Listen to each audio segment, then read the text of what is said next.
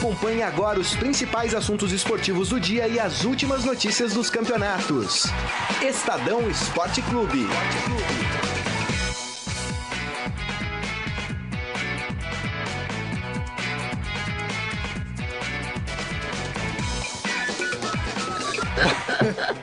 Já começamos bem. Que beleza, tarde, senhoras e senhores! Ultimate Fight! Ainda bem que o microfone tá desligado. Boa tarde, galera. Você que tá acompanhando a gente aqui no Facebook. Pera, o meu tá funcionando, que o Carlão tá me ameaçando, tá? O Carlão é parceiro, viu? Ainda bem que o Carlão é parceiro. Depois de ontem, falei, nossa, nunca mais. Senhora. Gente, muito obrigado aí por estarem conosco, né? Estadão Esporte Clube no ar.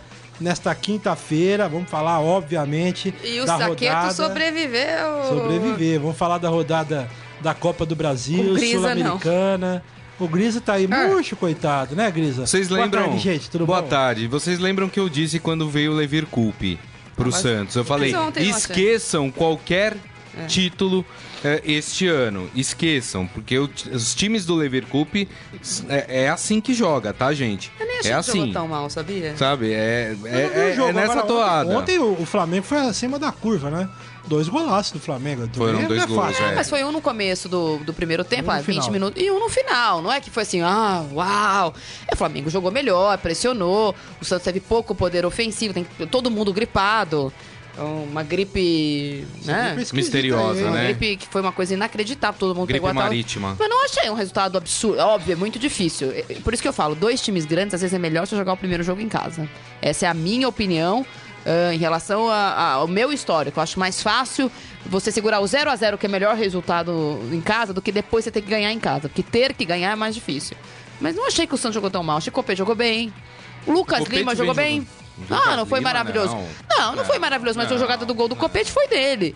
O chute pro gol foi dele. O Copete, o gol foi anulado, claramente, mas... Nitidamente, claramente, não tá ali. A alma dele não tá ali. Mas isso ele não tá faz tempo. Então, né? Mas ele não deu entrevista pro Globoesporte.com, falou que tá tudo lindo, quer ficar no Santos e tal. Então tinha que estar a alma dele ali. Meu filho, eu vou falar uma coisa pra você. Você, cuidado com a síndrome do que isso, hein? Você tá achando que é muita coisa, tá achando que vai pro Barcelona, daqui a pouco o Barcelona e qualquer clube esquece de você, aí você vai entrar na Vila Belmiro, olha, hein, não cuspa no prato que você tá comendo, hein, meu filho? Tô mentindo, ô Grisa? Não. Você não concorda comigo? Concordo. Muito cuidado, hein? Concordo. Deixa eu dar um abraço aqui nas pessoas que já estão conosco, aqui penduradas no Facebook do Estadão, facebook.com/Estadão. Esporte, Érica Saqueto acompanhando. Érica Saqueto, tem desfibrilador na sua casa? Se não tiver, compra. Ontem foi difícil, ontem não foi fácil. E como o Mano Menezes é... é chato, né? Não, ele é chato e vou te falar uma coisa, não é pra tudo isso, não. Como é que o time dele ganhou de 3-0, toma um empate? Não dá, né? E não é a primeira vez que acontece isso com o time do Mano Menezes, de estar ganhando com um placar largo e deixar chegar e também virar. Eu pensei. Olha, demais. Jorge Martins do Prado, bom dia, amigos. Nádia Barros, conosco também aqui. Deixa eu ver quem mais. Vai ficar aparecendo essas coisas aqui, permitir. Que coisa chata, né? Michel Caleiro, Jorge Martins Marília do Prado. Que o meu telefone, não sei por que ele trava. Daniel Batista, o Danielzinho, setorista do Corinthians. O Carlão, ele tira minha internet, gente, ele tira meu microfone. Tá aí. Segundo o Daniel Batista, Goulart, foi a pior atuação do Corinthians, hein? Ontem ele no Facebook, ele... O que eu falei do Moisés? Vocês têm que levar em consideração o que eu falo. O que é o Moisés? Podia ter jogado com 10, era melhor. Nossa, mas que tristeza. Fazia tempo que eu não sofria tanto. Mas não perdeu. Mas, rapaz, tenho certeza. Vamos falar do Palmeiras. Tenho certeza. Por quê? Porque o Palmeiras é um jogo mais importante. Mas esse time do Patriotas é ruim demais, né? O Corinthians vai deitar e rolar aqui. Não. Deixa de ser imitão. Tá imitando a Marília. Ele não tem nem criatividade pra inventar alguma coisa. Faz alguma coisa, faz assim. Traz assim, aquele periquito. Assim? Você é louco? Traz o periquito. Sei lá, faz qualquer coisa. Muito imitado. Faz Gugu Yeyé, sei lá. Gugu Yeyé, Grisa? Sei lá. Você tá demais, hein, Grisa? Inventa outra coisa, né, meu? Tá vendo, Carlão? Esses caras que pintam o cabelo, começa aí, ó. Gugu Yeyé é escambau, rapaz. Você é louco? Gugu é o marido. Os grisalhos são naturais. Peraí, vamos lá. Eu vou intermediar essa coisa do Palmeiras aqui, porque o Saqueto não tem inteligência emocional pra lidar. Então o Palmeiras perdeu... Não, não tem. É, o Palmeiras perdeu o primeiro tempo por 3-0 e ganhou o segundo tempo por 3-0. E aí, se você tiver que comparar o primeiro tempo do Cruzeiro com o segundo tempo do Palmeiras, de fato, o Palmeiras foi melhor no segundo tempo do que o Cruzeiro foi melhor no primeiro tempo, na minha opinião. O que eu não consigo... o resultado foi, como disse o Ciro Campos hoje no Estadão, é óbvio para quem estava no estádio, para quem estava assistindo, e hoje tem essa ressaca do jogo, é espetacular um Sim. time que está perdendo de 3-0 ter força para fazer o 3-3, que o Palmeiras, por exemplo, não teve com a Ponte Preta. É espetacular o poder de reação, é espetacular o que o elenco consegue fazer, mesmo num revés desse tamanho. Mas é inacreditável o que aconteceu no primeiro tempo. E desculpa, de novo vou dizer isso, o resultado foi bom pro Cruzeiro. Porque se antes do jogo começar eu falasse pro Saqueto, vai ser 3-3, não, pelo amor de Deus. É. Isso é verdade. Não, se fosse 3-0, a gente estaria hoje falando que o Palmeiras estava eliminado da Copa do Brasil. Isso, né? Isso é óbvio. Não. O Palmeiras não é que o Palmeiras está no jogo. Estou tendo que, antes do jogo, eu falasse, ó, eu fui vindo do futuro e foi 3-3.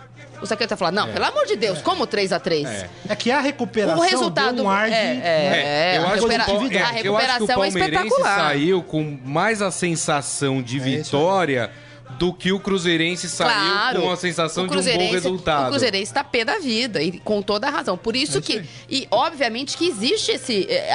não é só a sensação de bem-estar. O Cruzeiro vai pra jornada do final de semana de cabeça abaixo, o Palmeiras de cabeça erguida. O Palmeiras vai jogar contra o Barcelona de Guayaquil com a cabeça erguida. Tudo isso conta. Agora, o resultado em si não é bom, porque daqui a 20 dias, quando tiver o jogo de volta, vai começar o jogo 0-0, o classificado é o Cruzeiro. Sim. 1-1, o resultado é o Cruzeiro. Então, ó, o resultado frio não é bom. Tanto o próprio Cuca falou ontem na coletiva. Ah, se me falassem antes do jogo que era 3-3, eu não assinava. Mas agora, depois do intervalo, tô achando ótimo. É óbvio que as circunstâncias fazem a história. E o Palmeiras, obviamente, está com a cabeça erguida. Agora, o Palmeiras tem problemas para resolver. O que vamos fazer com o Fabiano agora? Vamos escalar? Eu fiquei com dó do cara, sinceramente. Tem muita gente reclamando aqui. O Michel Caleiro, o Fabiano Péssimo, nosso amigo Cláudio Ritt, da Web Rádio Verdão, falando que tá direto do hospital acompanhando a gente depois de ontem. Ele tá igual o torcedor do Corinthians, ele morreu, mas tá vivo. O Daniel Pereira Gomes quase acertou o resultado. Ele falou comigo ontem, vai ser 3-2 Palmeiras. Quase acertou. Agora eu vou falar uma coisa, tudo bem, passou, então... Depois de conseguir dormir, que eu só consegui lá para umas 12h30 da manhã, porque você fica naquela pilha. Aí podia ter te emprestado o Teodoro, porque eu também só fui dormir às 4h30 da manhã, às 5h30 da manhã. Eu tava tranquilamente ontem, Saquei. Você dormiu? Eu já sabia o resultado, então falei, vou dormir tranquilo. Você é aquele torcedor chato, né? Viu? Eu tinha razão, perdeu mesmo. Em vez de ele tá pena... Não, mas não é, porque quando você vai preparado, sabendo o que vai acontecer no jogo... Ah, mas é um estado normal. Você... vai ficar mais... Você não passa nervoso. Tá bom. Eu aprendi isso na minha vida. Eu passo nervoso mesmo sabendo. Mas eu vou dizer uma coisa, ô Marília. Eu sabia que o Moisés era horroroso e eu passei nervoso. Mas ó, eu vou dizer uma coisa. Eu fiquei impressionado. Primeiro eu fiquei com dó do Fabiano, porque ele errou e a torcida pegou no pé. Mas quando eu vi a imagem dele sentado no banco, com a cara vermelha, eu falei, meu...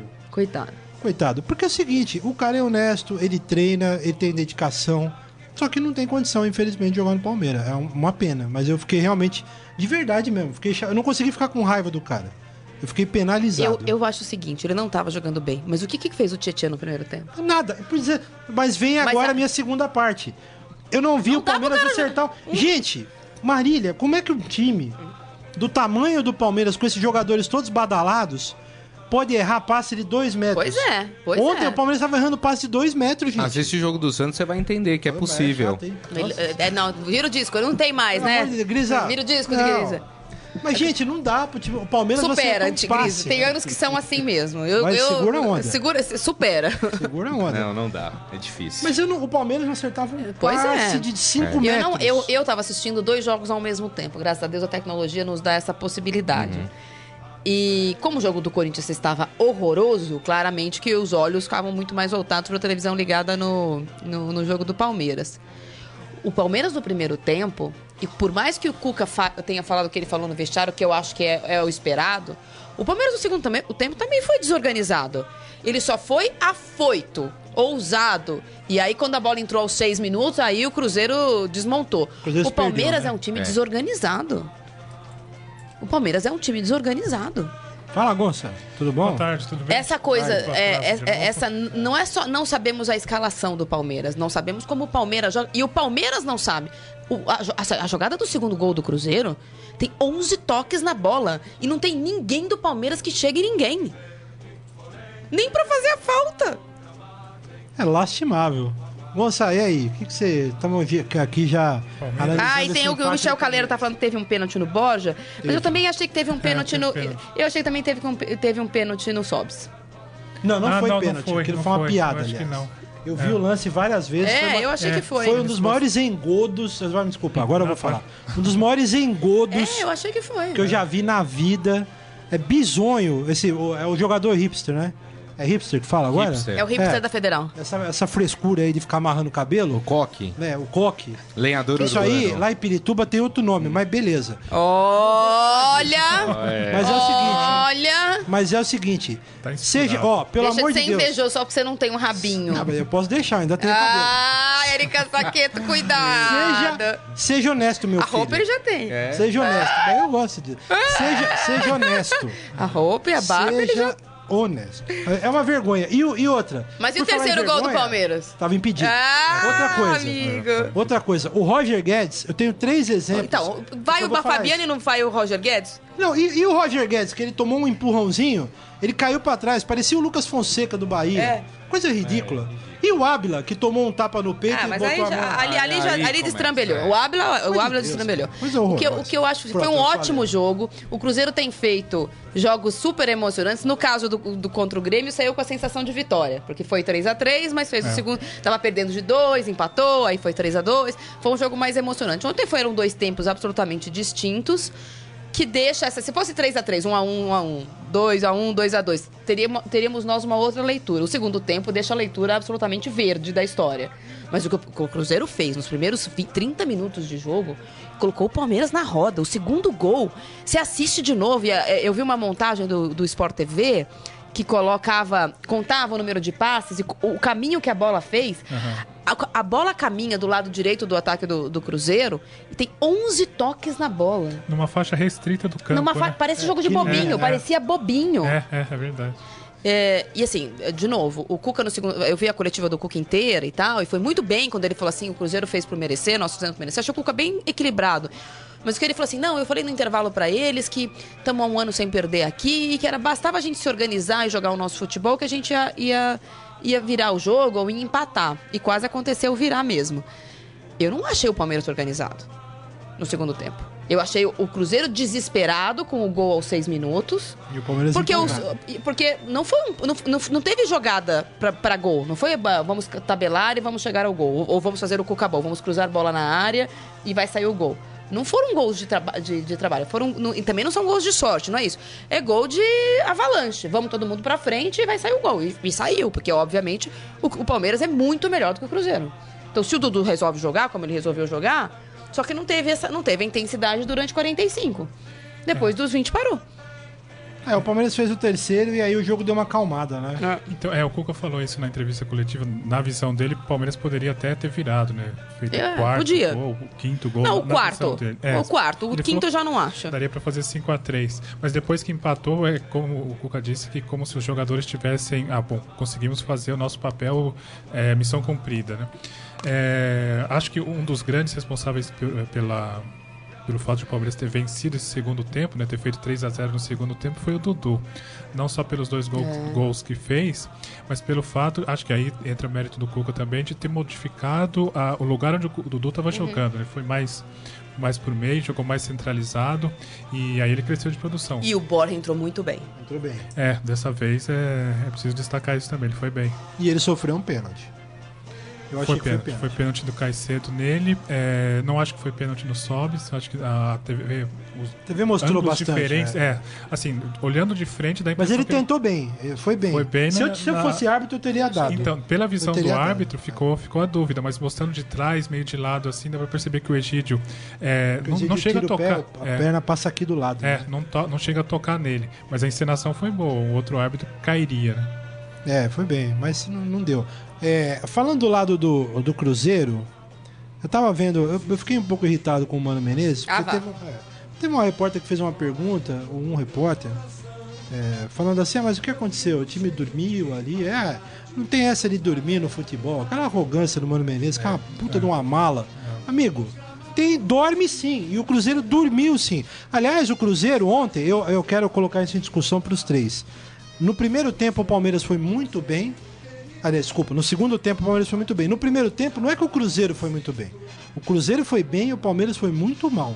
Essa é a avaliação que eu faço. Vocês concordam ou não? Não, o Cruzeiro, meu Deus. Eu achei o Cruzeiro muito bem no primeiro tempo e eu achei o Palmeiras ótimo no segundo tempo. Acho que essa é a diferença, porque também o Cruzeiro foi mal no segundo tempo. Eu achei que o Cruzeiro foi mal no segundo tempo, mas é que é diferente. Você fala assim, vamos analisar como se fosse um jogo o primeiro tempo do Cruzeiro e outro jogo o segundo tempo do Palmeiras. O Palmeiras foi ótimo e o Cruzeiro foi muito, muito bem. Porque o que o Thiago Neves fez no primeiro tempo, se fosse no segundo, a gente estaria falando dele e não do Dudu. Sim. O Thiago Neves no primeiro tempo arrebentou. É que, obviamente, a gente fica com essa impressão verde porque a história do jogo é contada de forma cronológica. E aí fica... Para o Cruzeiro, a sensação de perda. Agora, sobre Mano Menezes, né? É muita empáfia para pouco técnico, né? Eu acho também. Então, baixa a bolinha porque não tá com essa bola toda, não. É, um time que abre 3-0, mesmo jogando na casa do adversário, mas um time que abre 3-0 tem que segurar o placar de alguma forma, né? Não pode tomar essa reação... Permitir a reação do adversário da forma que foi. Abrir 3-0 tem que ganhar o jogo, né? Pelo menos. Tem que ganhar o jogo. Não pode perder essa da forma que foi. E o Cruzeiro já tinha tido uma experiência, eram circunstâncias diferentes, mas já tinha feito um jogo assim com muitos gols contra o Grêmio, né? E a situação era diferente porque começou perdendo. Mas o Cruzeiro é um time muito instável, né? É 8-80. Então isso é... E o Palmeiras também, né? Palmeiras também, ontem nós tivemos mais uma amostra disso, né? Bom, de tudo isso, pelo menos a torcida, quem estava no estádio conseguiu sair vivo, quem estava em casa também, né? Agora, friamente, o resultado foi bom pro Cruzeiro. Conseguiu um empate fora de casa, friamente, tirando a emoção da partida. Se fosse quarta-feira que vem o jogo, o Palmeiras levava vantagem. Eu acho. Porque ia chegar ainda com essa ressaca do Cruzeiro. Puxa, como vai ser daqui a 20 dias o jogo? O resultado é bom pro Cruzeiro. Mas o resultado foi importante, como você falou. Porque antes disso tem Corinthians e Palmeiras, tem Libertadores. Vai ficar meio.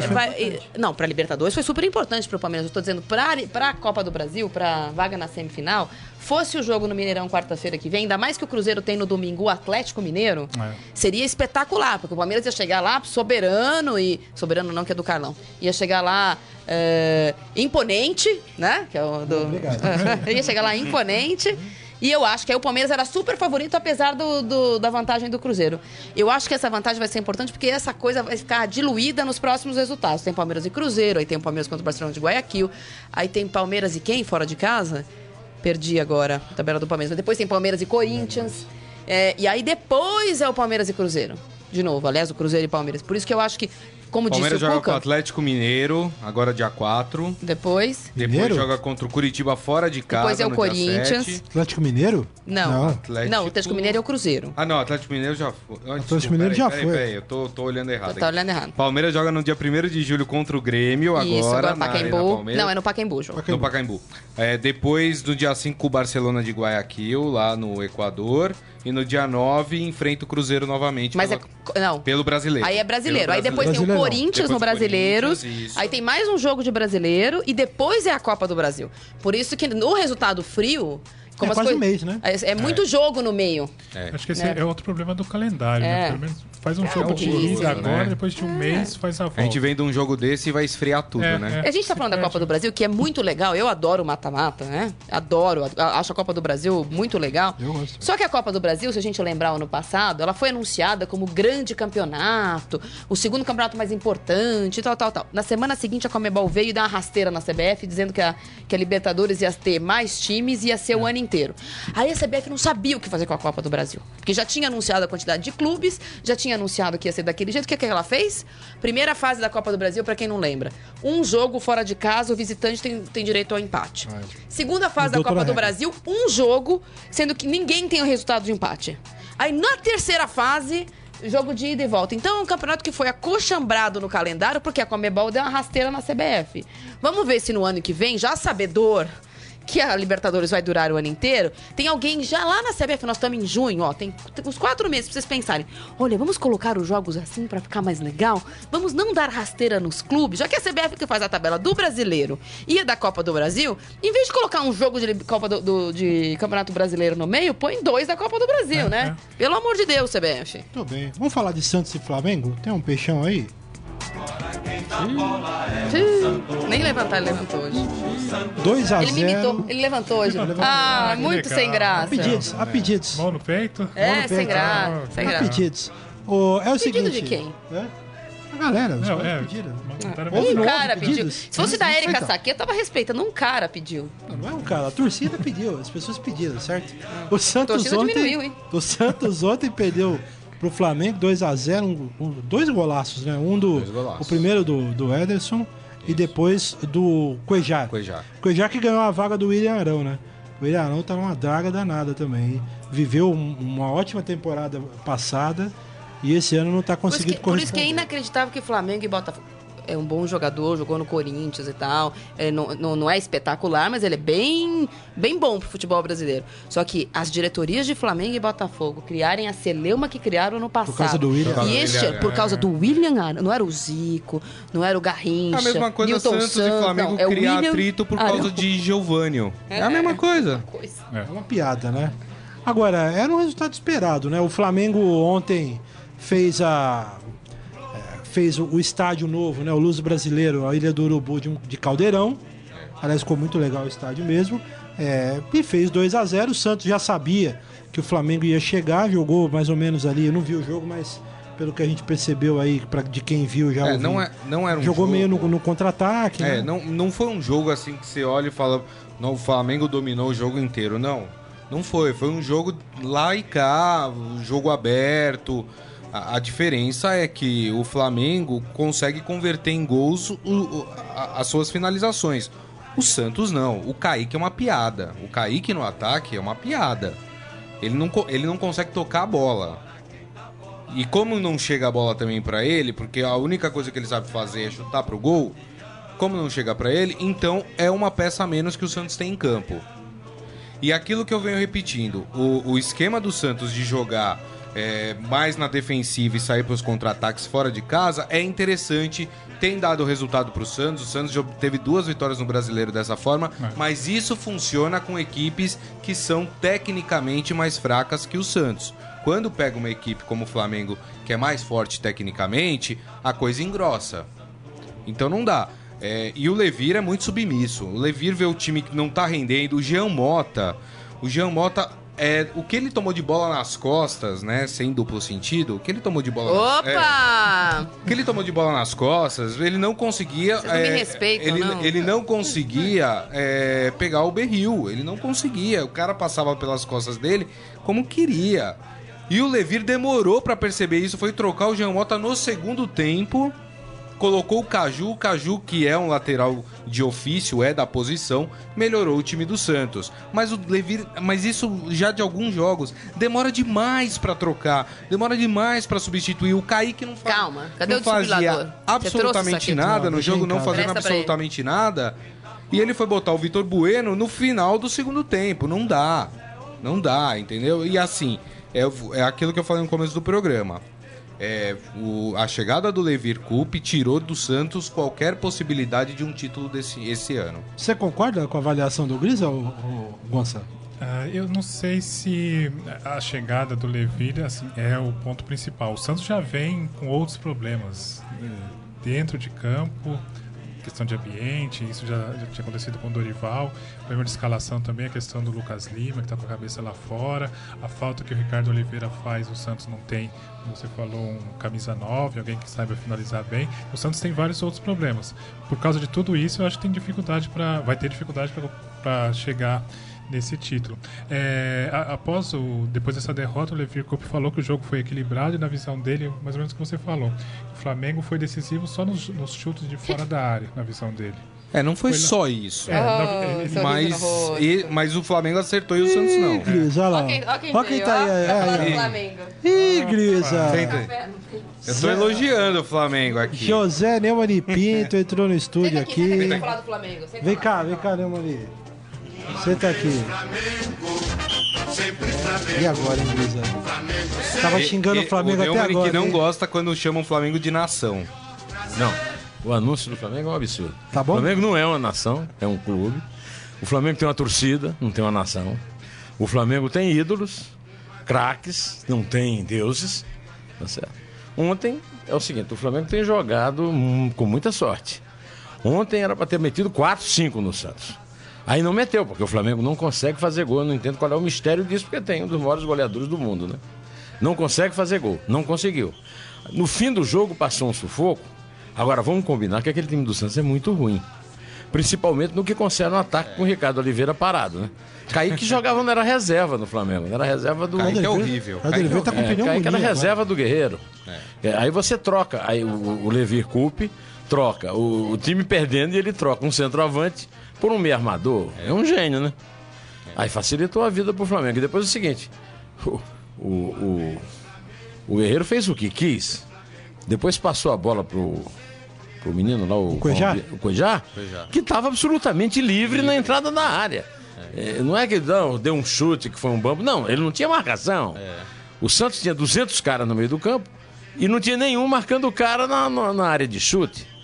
Então ganhou de 2-0, não sei se vai passar, porque na vida a conversa é diferente. Passa. A diferença do Flamengo pro Santos que tá jogando, eu não digo com a volta do Ricardo Oliveira, com a volta do... Tem o Zeca pra voltar, do Zeca, tem vários jogadores. E tem mais do meio de campo lá, o Thiago Maia, que é um jogador... Então, tem muito jogador bom aí que tá faltando. Agora, eu não sei, quando for o segundo jogo do Flamengo, o Flamengo vai poder usar Rodolfo... Nessa competição acho não pode não, mais. Né? Na Copa do Brasil nem não pode ele, mais. Nem o Everton Ribeiro. Ah, eu queria pedir aqui a ajuda de Maria. São absurdos gênios do planejamento. Então você tem um negócio, futebol é um negócio, você faz um investimento absurdo e você não pode pôr o seu produto à mostra, porque os caras resolvem que cancela a inscrição. Olha, além de ser ladrões... São ladrões, os caras vamos combinar o seguinte, todos os caras da CBF são ladrões, larápios, roubaram o dinheiro público, o dinheiro da CBF, o dinheiro da FIFA e tomam biscoito de guri em ponta de rua. Tudo bandido, além de serem bandidos... E pegam a medalha também. Se pegam a medalha e botam no bolso. Agora, além de ser bandido, o fundamental é que são idiotas, absurdos, imbecis. Você tem um negócio, você imagina... Tem um campeonato e eles estragam. É como assim, por exemplo, a Petrobras é proibida de vender petróleo de junho a dezembro, porque não se inscreveu no mercado de venda de petróleo. Né? O Pão de Açúcar tem que fechar suas portas de junho a dezembro, porque não estava inscrito para vender de janeiro. Olha aqui, ô Marília... Esse pessoalzinho da CPF, tá? Fraco, né? Vão te catar! Ô, não, Maria, obrigado, hein? Mas o Flamengo tá bem, pô. Não tá bem? Ô, não, Maria, mas você tá contente com o Flamengo? Não, domingo vamos ganhar, não vamos? Domingo nós temos que ganhar, né? Porque também eu vou te contar um negócio. Mais imbecis do que a FIFA são os diretores do São Paulo. Exato. Porque você pega um cara como o Rogério Ceni. Rogério Ceni. Que nunca treinou nem o Audax. Não, Audax não. Nunca treinou o Central de Caruaru e bota pra treinar o São Paulo Futebol Clube. Você não tá querendo ganhar nada, não é verdade? E aí não, tá querendo ganhar a eleição. Tá querendo ganhar a eleição porque o cara é um ídolo. E depois é o seguinte, é tudo um bando de idiota que não sabe entender a diferença entre técnica e lorota. Porque o que o Rogério faz depois que perde é lorota. Não, o domínio de bola foi não sei quantos, teve tantos chutes na trave, só conta o gol, né? Só esquece de falar do gol. Não, continua sendo quem faz o gol ganha. Quem faz o gol ganha? Não, quem faz mais gols ganha. Exato. O São Paulo precisa ter muito. Eu sou de um tempo que o São Paulo ganhava o campeonato com o Laudo Natel, que era governador, meu querido amigo, São Paulino ilustre, né? E o general Humberto de Souza Silva. Humberto, não me lembro mais, um baixinho, torturador do Exército. Então ele ficava no banco do São Paulo, o São Paulo ganhava. Porque naquele tempo os juízes roubavam pro São Paulo, não pro Corinthians, né? Nem pro Flamengo. E viva a democracia corintiana! Viva a democracia corintiana! Ô, não, Maria, obrigado pela presença aqui, hein? Vamos junto, hein? Café pra Maria. Tá vendo como é que é? Aqui é papo de nação. O Neumann falou uma coisa importante. O Vanderlei, mais uma vez, fez um jogo primoroso. Vai ser um absurdo se na próxima convocação do Tite o nome do Vanderlei não estiver lá. O que o Vanderlei está pegando é uma enormidade. Então, tem uma informação importante exatamente sobre isso. Ih, Luísa, vai sair. Não, acho que não. Acho que vai ter, o Apocalipse, ó. Cavaleiro do Apocalipse. É o contrário, é o contrário. É o filho do Tite, o Matheus Bach. Há quanto tempo eu digo que o Vanderlei é o melhor goleiro do Brasil? É verdade, é verdade. É verdade. E em segundo lugar, Cássio. Como é que esses dois caras não estão na seleção? O Tite nunca viu um goleiro jogar? Será que o Tite não viu? Não, acho que ele não viu, não é da geração. Não viu o Gilmar jogar? É verdade. Deixa o Cássio lá em paz. Não viu o Martins Silva do Vasco? O calendário não ajuda, não vamos tirar o Cássio agora. Deixa o Cássio lá. Mas não dá pra levar, o Alisson, os caras que ele tá levando. Não dá. Não, o Diego Alves dá. Até que enfim ele levou o Diego Alves. Mas o resto não dá, né? A informação do Gonçalo. Até gosto do Everton, mas... O Matheus Bach, filho do Tite, que trabalha como auxiliar técnico da seleção brasileira, estava na Ilha do Urubu ontem, observando o Vanderlei. Uhum. Então, o Matheus Bach é responsável por analisar o desempenho desses jogadores que podem ser convocados, podem estar nas próximas listas. Então, o Vanderlei já está no radar do Tite de maneira mais... Assim, ele pode aparecer realmente nas próximas convocações. Mas eu vou falar uma coisa. Essa coisa do auxiliar tá no estádio... Vale mais para gerar uma notícia e para mostrar, aquela coisa de mostrar que eles estão olhando. Porque o Vanderlei não é de hoje que está jogando bem. Não é possível que só agora, vamos lá. Não, mas ele já foi em outros jogos. No próprio Corinthians e Santos ele estava também. E era para observar o Vanderlei. Agora, esse último. No outro, não do Paulista, que o Tite também foi. Esse último que foi. Esse que o Santos perdeu. Que derrubou o Dorival. Não, o Santos perdeu todos. Isso. Não, mas o que derrubou o Dorival. Derrubou o Dorival, isso. O Santos foi perdendo esse ano. Lá em Itaquera. O que vocês não ganharam ano passado. A gente está ganhando esse ano. A vida é assim. Vamos falar desse ano, que quem fala de passado é museu e o Carlão. Né, Carlão? Mas ele já tinha ido observar. Mas uma coisa é você assistir o jogo na televisão, outra coisa é você assistir no estádio, né? Porque no estádio você assiste ao jogo e na televisão você assiste a bola. Então também tem uma coisa de posicionamento, de liderança, sei lá mais o que ele queria observar no goleiro, que você só consegue realmente ver no estádio. E eu brinquei outro dia no Twitter, mas as pessoas não entendem a ironia. Que todo mundo está elogiando porque o Tite está na Rússia e foi assistir as semifinais e final da Copa das Confederações. Hoje tem México e Alemanha, ele vai estar também. Porque é tão bom, né? Um técnico que gosta de ir no estádio, que o Dunga não gostava. O Parreira não gostava. O Felipão não ia. Então, é bom que tenha um técnico que vai no estádio. O Tite mesmo fala nas entrevistas, né, que das coisas que ele acha ruim ser técnico da seleção é que ele não tem o campo. Então, é um técnico, ele falou, isso é como se eu fosse um técnico virtual. Eu faço vídeo de WhatsApp, eu assisto o jogo, eu faço planilha, mas não tem um jogo, não tem o treino. Então, é importante que ele tenha ido lá, ver onde vai ficar. Provavelmente a seleção brasileira vai ficar em Sochi durante a Copa, que é mais quente. O único problema de Sochi é a logística, né? Por causa dos voos. Mas como não tem os grupos ainda, vai ficar para ser definido assim que os grupos sejam definidos em dezembro. O Fabiano Borges aqui perguntando se afinal o Diego Souza vai para o Palmeiras. Essa é outra novela que vai ser. Parece que vai, né? Parece que vai. Ele deu uma declaração. A entrevista... assim, se ele for, seria fácil falar, vou ficar. O jeito que ele falou, se ele fosse ficar mesmo, não tivesse negociação, ele falava, fico, sim, né? O Adão Mastelaro falando, estou sentindo um cheirinho. O flamenguista tem que parar com essa história de cheirinho. Não, cada vez que começa a falar de cheirinho, o Flamengo perde. Você já percebeu? Deixa os caras falar, meu. Tá bom, deixa os caras falar de cheiro. Vamos falar do Corinthians? Gente? Vamos. Precisamos, né? Agora é original, vamos lá.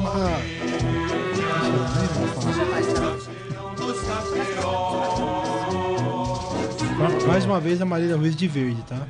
Corintiana de verde. Olha o Neumann. Mas é uma puxação de saco, né, cara? Vamos falar a verdade. Aqui é papo de nação. Ai, meu Deus do céu. Da nação pra nação. Que coisa, hein, gente? Muito bem. Bom, Corinthians, vamos. Invicto, há 101 dias. Disserte sobre o Corinthians contra o Patriotas. O Carlão vai sair do estúdio a qualquer momento. Você vai ver passar uma pessoa aqui atrás de mim, é o Carlão. Quem conheceu o Carlão. Bom, o Corinthians fez uma partida horrorosa. Aliás, o Patriotas também fez uma partida horrorosa, mas como o Estadão antecipou, o Moisés foi a chave do caminho. Acho que os Patriotas assistiram o programa e falaram, é ali o caminho. O Corinthians fez um primeiro tempo horroroso, o Cássio trabalhou no primeiro tempo. É um time fraco, mas a altitude... realmente atrapalhou. Você viu que o Marquinhos Gabriel não achava o ar. 2.800 metros faz diferença, não é La Paz, mas faz diferença. E o Corinthians sentiu muita falta do entrosamento também e de um poder de ataque que estava absolutamente esvaziado. Ainda que o Casim tenha sido muito esforçado, era um nada. Tanto que o Corinthians empatou o jogo no último minuto com o Balbuena e volta para casa com esse empate de 1-1, como o gol fora de casa vale. É um resultado muito bom para um time misto do Corinthians. O Corinthians no segundo tempo tinha 6 reservas em campo. Então é um resultado bom. O que é ruim é esse desgaste que os titulares tiveram, porque na ida foi 7 horas de voo, 2 horas de ônibus, agora 2 horas de ônibus, 7 horas de avião, vai treinar só amanhã. É, e aí o jogo é no domingo contra o Botafogo, que é um time que a gente vem elogiando bastante. O Corinthians, de fato, percebe que seu elenco é limitado. Um jogo como esse mostra isso. Óbvio, é um jogo só, teve toda essa coisa do desgaste e tal, mas é um elenco limitado, em que pese esse 1-1 de novo ter sido com um gol irregular. É como foi com o Curitiba, o gol do Patriotas estava impedido. Estava impedido? Estava. Estava um pouco. Né? O Jô, incrível como o Jô e o Jadson, principalmente, fizeram falta. Falta. Acho que o jogo... E o Arana, né? O Arana também. Principalmente o Arana. Defensivamente também ofensivamente, né? O Corinthians ficou sem aquela saída pelo lado esquerdo, sem o trabalho de pivô do Jô e sem o Jadson também. O time perdeu bastante. Embora o Casim tenha entrado bem em outros jogos, ele ficou... Não, mas claramente os caras sentiram a coisa da altitude. Tinha um amigo meu que estava acompanhando a partida lá e que me mandou uma mensagem no intervalo para dizer que todos pediram oxigênio no intervalo. Então... Sofreram, né? Sofreram. Rodriguinho falou isso, parece que não faz diferença, mas faz. Ele tava meio... Não, e você percebia pelos chutes, os poucos chutes que o Corinthians conseguiu, a diferença da velocidade da bola, os primeiros passes do Corinthians. O Corinthians tentou trocar 2 passes, 2 vezes a bola foi pra lateral. Porque perdeu a noção da velocidade da bola. Bom, isso é tudo desculpa, porque obviamente que o Corinthians é muito superior e um empate com o Patriotas pode ser considerado um tropeço. Mas, como as circunstâncias do jogo a gente leva em consideração depois do jogo decorrido, até que foi bom. Os jogadores reclamaram também do gramado. Segundo eles, o gramado estava... Mas eles todo mundo jogou na várzea já, né? Tá bom, tá ruim, mas tá bom, vai. Gramado não leva em consideração, porque tava ruim pra todo mundo. Tem muita gente preocupada aqui com o Corinthians pro jogo contra o Botafogo, por causa do cansaço da equipe. Sim, por isso que ele até poupou alguns de viajarem, mas é uma viagem que quebra realmente a semana, porque não só o Corinthians nas outras estava jogando quarta e domingo com viagens mais curtas, e essa viagem foi uma viagem que começou na segunda-feira e vai terminar na quinta à noite. O Corinthians começou a viajar segunda-feira de manhã, segunda-feira à tarde para a Colômbia, chegou de madrugada na terça para jogar na quarta, começou a viajar hoje para chegar amanhã. Então, depois de ter tido aquela decisão contra o Grêmio. Aquele jogo que foi intenso. O mais legal de ontem foi no final o Balbuena servido de intérprete para o Fábio Carilli na coletiva. Muito bom, né? Foi engraçado demais. Ô, gente, pra gente... E o Carlão não saiu. Boa, Carlão. Você tá ficando resiliente, Carlão. Ou ele desliga o fone, eu não sei. Eu acho que ele põe o fone e põe uma música. Ele abaixa. Ele põe uma música, Duas coisas aqui pra gente falar importantes. Eu queria falar do Grêmio, mas pra gente não sair da Sul-Americana, hoje tem Fluminense e Universidade Católica de Quito. E tem o Atlético e Botafogo, e tem o Atlético e Botafogo, que é um jogo entre brasileiros extremamente importante. Só uma curiosidade, Universidade Católica de Quito tem o Matias de Federico.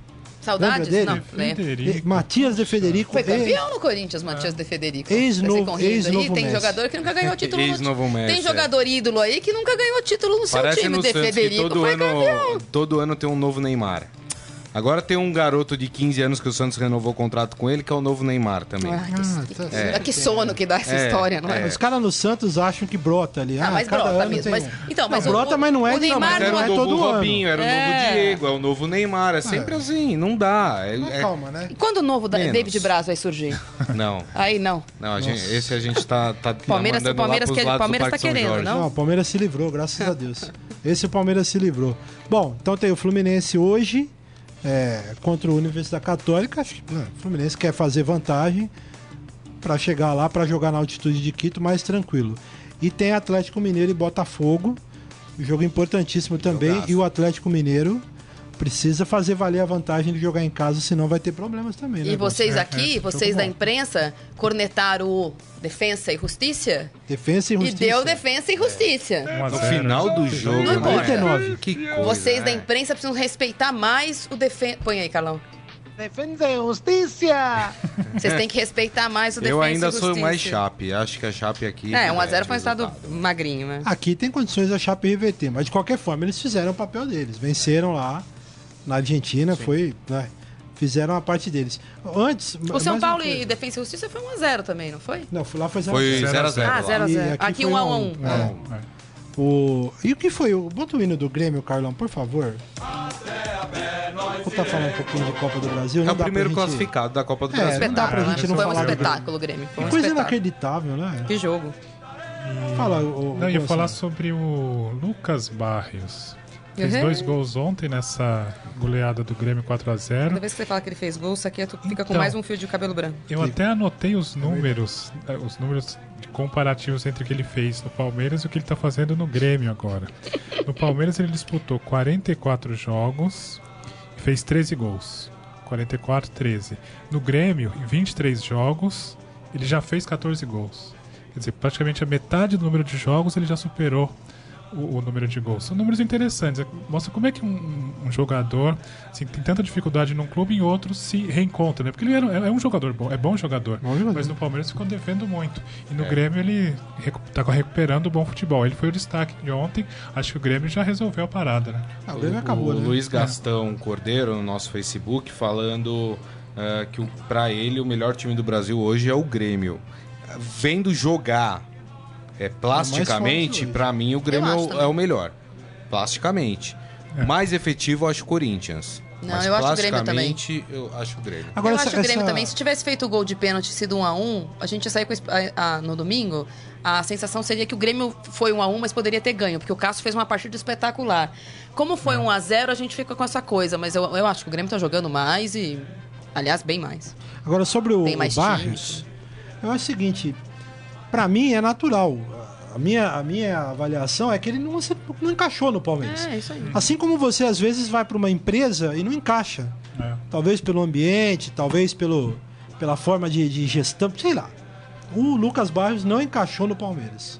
E no Grêmio ele encaixou. Não tem outra explicação, né, gente? Mas isso é bem comum, né? Não é? É bem comum até. Uhum. É que a coisa inacreditável e impressionante é porque o dinheiro que foi colocado, a expectativa que se tinha, o fato de ter que pagar o salário dele pra ele ir embora, e tudo isso conta agora nessa conta. Fala, puxa, mas no Palmeiras não funcionava e tal. É o Palmeiras que é um atacante, mandou o cara embora, olha o cara aí. Mas não vingou, gente, no Palmeiras, não adianta. Posso só dar uma informação? O Rivaldo maravilhoso não vingou no Corinthians e no Palmeiras. Vingou no Corinthians, essa ideia é errada. Palmeiras. É que o time do Corinthians era ruim, do Palmeiras era uma seleção.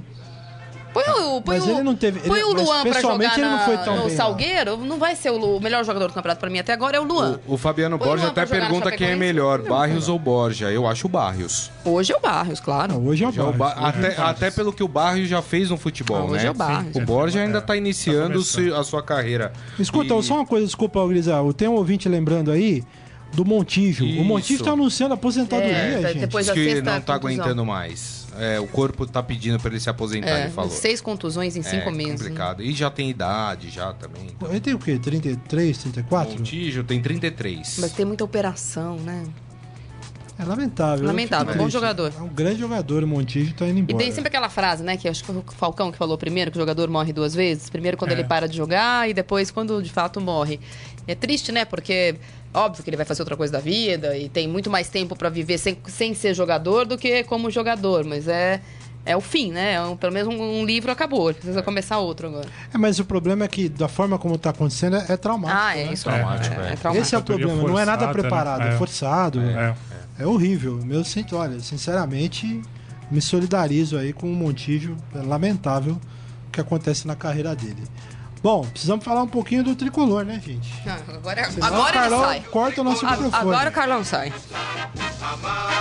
Aliás, hein? E a entrevista do agente do Cueva, hein? Como é que foi? Ó, ele deu uma entrevista pro site UOL, né? O portal UOL. E disse que se pintar uma boa proposta pelo Cueva, segundo ele, uma proposta que o Cueva mereça... Esses papos, né? O Cueva sai e ele criticou muito, diz que tanto o jogador como ele estão decepcionados com as críticas que o Cueva tem recebido da torcida do São Paulo. Amigo, não quer ser criticado? Eu queria só fazer uma pergunta. Jogador de futebol, quem era o Cueva antes de vir pro São Paulo? Porque eu não sabia quem era. Não é a torcida que ele tá reclamando, né? É, ele falou as pessoas no São Paulo, porque ele não deixou... Não, as pessoas do São Paulo é o diretor de futebol que, em uma reunião com conselheiros... O Pinotti teria reclamado do peso e da postura do Alá Ofzaga, que já foi embora... Que se despediu, aliás, foi reforço, hein, Carlão? O Alá Ofzaga teria se apresentado no começo do ano muito acima do peso, acho que todos eles, né, quando voltam de férias, e que teria tido uma postura que o clube não gostou, só que até ele ir embora ele era titular. Se o clube não estava gostando da postura, como é que alguém não entrou lá no vestiário e falou assim, amigo, continuar assim você não joga, não tem chefia? Agora que ele foi embora, ele não estava com a postura boa? E nessa mesma reunião, e a gente sabe que entre conselheiros tem muito, né, muito gogó para pouca ação, ele também teria reclamado do Cueva, que desde que foi para a Copa, para as eliminatórias, teria voltado outro jogador. Sim, ele voltou machucado. Ele voltou outro jogador, ele voltou machucado. E o São Paulo, para fazê-lo jogar um clássico com o Corinthians, da semifinal do Campeonato Paulista, adiantou a volta dele. Ah, na época todo mundo foi a favor, não sei o quê. Não sei se todo mundo foi a favor, se teve voto vencido. O fato é que ele jogou o primeiro jogo contra o Corinthians e depois não saiu mais do time, mas a gente percebia que estava gordinho, que estava fora de forma, que estava sem ritmo de jogo. O problema de não ter um elenco mais robusto e não ter jogadores com mais técnica mesmo, é que colocaram ele pra jogar achando que ia resolver o problema, e mesmo ele não tendo resolvendo o problema, insistiram numa volta precoce. E aí o procurador do Cueva tá reclamando da preparação física do São Paulo, tá reclamando da recuperação, tá reclamando de falta de respaldo, mas as pessoas do São Paulo que ele tá reclamando não é arquibancada não, porque arquibancada, apesar de achar que ele podia estar jogando mais, não vejo pegar no pé do Cueva. Não, vai abrir mão do Cueva? Amigo, se abrir mão do Cueva, aí sim, hein? E o Petro se apresentou dizendo que é tricolor, né? Mais um demagogo, entendeu? Mais um. Que beleza, hein? A gente falou outro dia que... Podemos até passar isso, né? Deixa, não merece. Nem a torcida do São Paulo cai nessa. Não merece. Vamos pro Momento Fera? Agora, no Estadão Esporte Clube, Momento Fera. Cara é fera!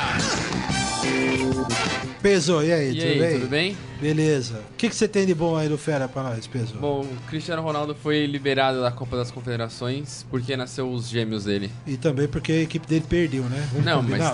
Mas tem terceiro e quarto. Terceiro e quarto lugar. Ah, mas acabou, né? Um grande abraço pra ele. Né? E o curioso é que estão especulando que o nome do filho... São gêmeos, é Mateu e Eva. E curiosamente, Mateu é o nome do filho do Messi. É. Um dos, né? Não sabe, o Messi tem dois meninos. Obsessão ou coincidência... Será? Obsessão, será? Não? Guardado ali e tal, não? É um nome bonito, vai, deixa aí. Não, o nome é bonito, mas assim, né? Esquisito, né? Colocar... escolher outro, né? Tanto nome, né? Foi Matheus, então, né? Que é em português, em vez de colocar em italiano. Esquisito, né? Vamos combinar que é esquisito. O que mais, meu garoto? Uma notícia triste na Itália, que um ciclista de 14 anos foi flagrado em um teste antidoping. Nossa senhora. Mas nessa idade já? Sim. Aí é duro. E a comunidade esportiva italiana tá revoltada, assim, e um médico, o médico Carlo Tranquilli, que ele é uma autoridade contra o doping no país, falou que essa criança pode ter problemas, efeitos hormonais sexuais, cardiovasculares e cancerígenos. Louco. Não foi revelado o nome do menino. E na Itália o ciclismo é um esporte extremamente importante, né? Em alguns países da Europa... Sim, na Itália também, tem o Giro de Itália, que é o mais importante, né? Depois do Tour de France. Exatamente. Que coisa, hein? Que lástima, meu. O que mais você tem aí, Peso? Por hoje é isso. É isso aí? Isso. Tá me falando. Opa, Peso! Não! Já teve melhor, né, Peso? Fala a verdade. O que você achou do jogo de Portugal ontem com o Chile, Peso? Sofrível. Né? Foi duro, né? Sim. E os pênaltis? Os melhores momentos foram o último minuto. E o Bravo? Os melhores momentos. O Bravo pega um pênalti, o Bravo pega outro pênalti. Sim. E o Cristiano Ronaldo nem bateu o pênalti, hein? Ele bateria o último. Não deu tempo. Isso eu acho uma imbecilidade. Eu ia falar isso. Por que deixar o melhor batedor pro final, né? Porque muitas vezes não chega no quinto pênalti. É difícil chegar no quinto pênalti. Terceiro ou quarto. Normalmente é 4-3, 4-2, faz o quarto e acabou. Por que ele bate o quinto? Ê, Portugal do meu pai. Acontece. É isso, meu garoto? É isso. Muito obrigado, hein? Valeu. Gente, e com o Peso aqui, nos despedimos de mais um Estadão Esporte Clube, aqui no Facebook do Estadão. Quero agradecer aqui todo mundo que esteve com a gente. Obrigado para todo mundo que mandou mensagem, para quem acompanha. E ao Neumann, que brilhantou ainda, trouxe café. Viu, Grisa? Exatamente. O Neumann maravilhoso na participação dele aqui. Tô em dívida. Tá mesmo. Pô, olha, é o seguinte, o vocês podem... vai mal, ele, tipo... Não, você não tem... Ele corta o cafezinho. Não tem mais o que falar. É o seguinte, vocês podem... Só lembrando, né, que esse programa fica na internet, então quem não teve condições de ver, mais tarde pode ir lá. Tá no YouTube também, na TV Estadão, né? Isso. No canal da TV Estadão no YouTube. Vai estar daqui a pouco no podcast do Estadão, lá no portal do Estadão, no portal... Então tem várias formas aí para você acompanhar a gente. Obrigado, amanhã estamos de volta. Tchau. Tchau. Você ouviu Estadão Esporte Clube.